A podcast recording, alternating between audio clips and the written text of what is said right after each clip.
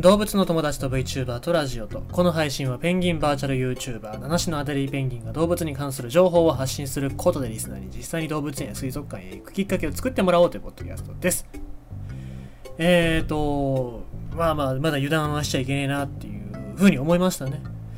えーとコロナの感染者数っていうのがだいぶ減ったからっつってねもうマスクしないっていう人もいるかもしれませんしうちの親もそうやってねもういいんじゃねえかっつって言ってましたけどまあした方がいいですね。まあもともと僕はずっとマスクはした方がいいんじゃねえか論者なので、えー、まあほらあのー、人の顔って見てるとストレス溜まるんですよね。だからまあ皮肉じゃなくてちょっと僕本気でそうなそういうタイプなんですけどなんでまあマスクはずっとしておいてくれた方が僕的にはありがたいんですけどまあ世の中そういうわけにはいかないってことで、えー、油断が出てますね。でまあ、油断をしてたわけじゃないんだけども、まあ、ホークスの選手が5人ぐらいまた感染しちゃってんで明日の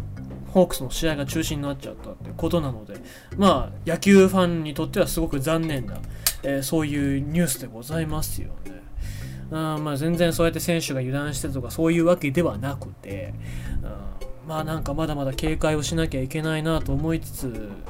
まあ、別に本人が重症じゃなくても社会的な影響だったりとかうーまあ、チームじゃなくてね会社だったりとか学校だったりとかっていうとこにやっぱそういう影響が及んだりするのはまだまだね油断できないところでございますので、えー、皆様もお気をつけいただきたいなと思うのと同時に自分も気をつけなきゃいけないしあとまあマスクの影響で熱中症とかになりやすい可能性もありますからその辺も、まあ、皆様気をつけていただければなと思います、えー、やっぱり環境のこと考えるのが大事かなとは思いますが、えー、今日は SDGs、えー、いいですね。SDGs の話もうなんかね、えー、どこぞの政府が言わなくてもちゃんと SDGs の話ができる VTuber 貴重ですよ。さて、えー、今日のニュース読んでいきたいと思いますが蚕は期待のキャットフード。台湾の猫カフェで大人気。日連続で猫の話、ペットの話で申し訳ないでございますが、えー、これまあ去年のニュースなんですけどね、えー、いいニュースだったんで読んでいきたいと思います。ツンと済ましたチャトラの猫は目の前の一風変わった餌を嫌がる様子も全く見せず、ヒゲについた最後のかけらまできれいに舐めとった。このキャットフードの原料は蚕のさなぎだと。台湾の猫カフェ、えー、マオタイタイで暮らす15匹は、養蚕専門家が開発した新しいキャットフードの味見役を務めた。研究者によるとかつては絹産の単なる副産物でなかったさなぎを活用した新しい餌には有害な腸内細菌を取り除く作用がある。そして猫自身の副産物の匂いも減るという。まあ匂いというのは糞の匂いですね。食べた猫は元気になり糞の匂いは減ります。私が想像した、えー、以上の結果ですとカフェの経営者は、えー、話すと。ピンク色のペースト状の餌にはツナやビーフ、チキンなど猫に馴染みのある風味がつけてあるが主なタンパク質は蚕だ。まあ蚕からタンパク質取ろうがどこで取ろうが一緒ですからね。えー、そんなことは、えー、ここのオーナーさんの猫たちにとってもどうでもいいのだろう。夕食が待ちきれずしきりに餌をせがんでいる。かわいいですね。開発チームによると自分の猫に食べさせてみた他の店主たちからも反応もいいという。この餌は100年の歴史がある、えー、ここ稲の栗と書いて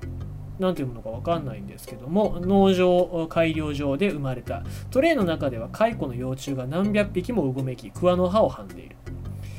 昆虫のさなぎはもともとタンパク質や脂肪ミネラルが豊富だ。加えてこの養蚕業者の研究チームは体内の有害な細菌を殺す免疫タンパクの含有量も高める技術も開発した。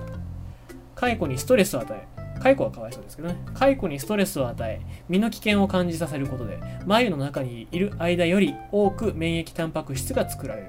その眉の中でさなぎになった蚕を取り出しキャットフードにする、まあ、この食品っていうのはキャットフードだけじゃなくて人間も取れるんじゃないかなって思いますけどね、えー、まずまずキャットフードで試すってことでしょうね。えー、で台湾の養蚕農家は以前は数百を数えたが現在も続いているのは2件だけだかつてはほぼ丸々捨てるしかなかったさなぎの画期的な活用方法は最後に残った養蚕農家の新たな収入源になるかもしれない3代目として家業を継いだ、えー、ウェイ・チュンさんは、えー、30歳ですね。いいですね、僕と同い年ですね。えー、絹のためだけに蚕を育てて、もはや採算が取れないという。そのため、えー、蚕の餌である桑の葉はすでに、えー、茶葉として活用し、眉は化粧品の原料にもしている。台湾のペット市場は大きなビジネスチャンスをもたらしている。動物を飼う人が増え、ペット関連市場は、えー、現在100あじゃない10億ドル、約1100億円の超規模と言われている。蚕が原産量のキャットフードの値段は1缶68台湾ドル、280円らしいです。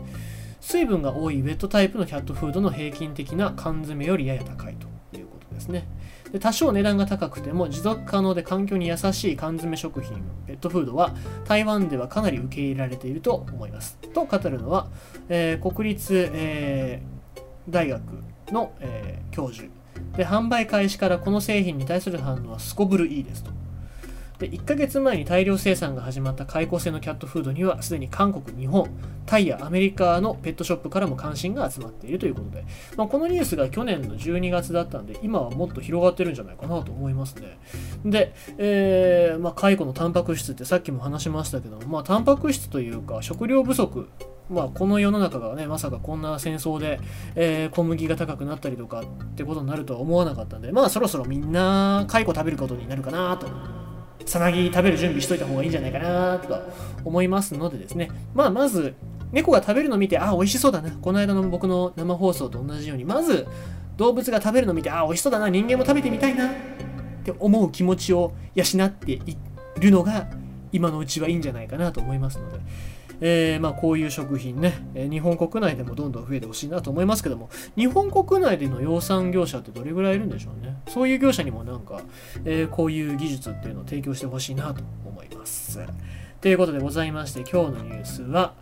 蚕は期待のキャットフード、台湾の猫カフェで大人気ということでございました。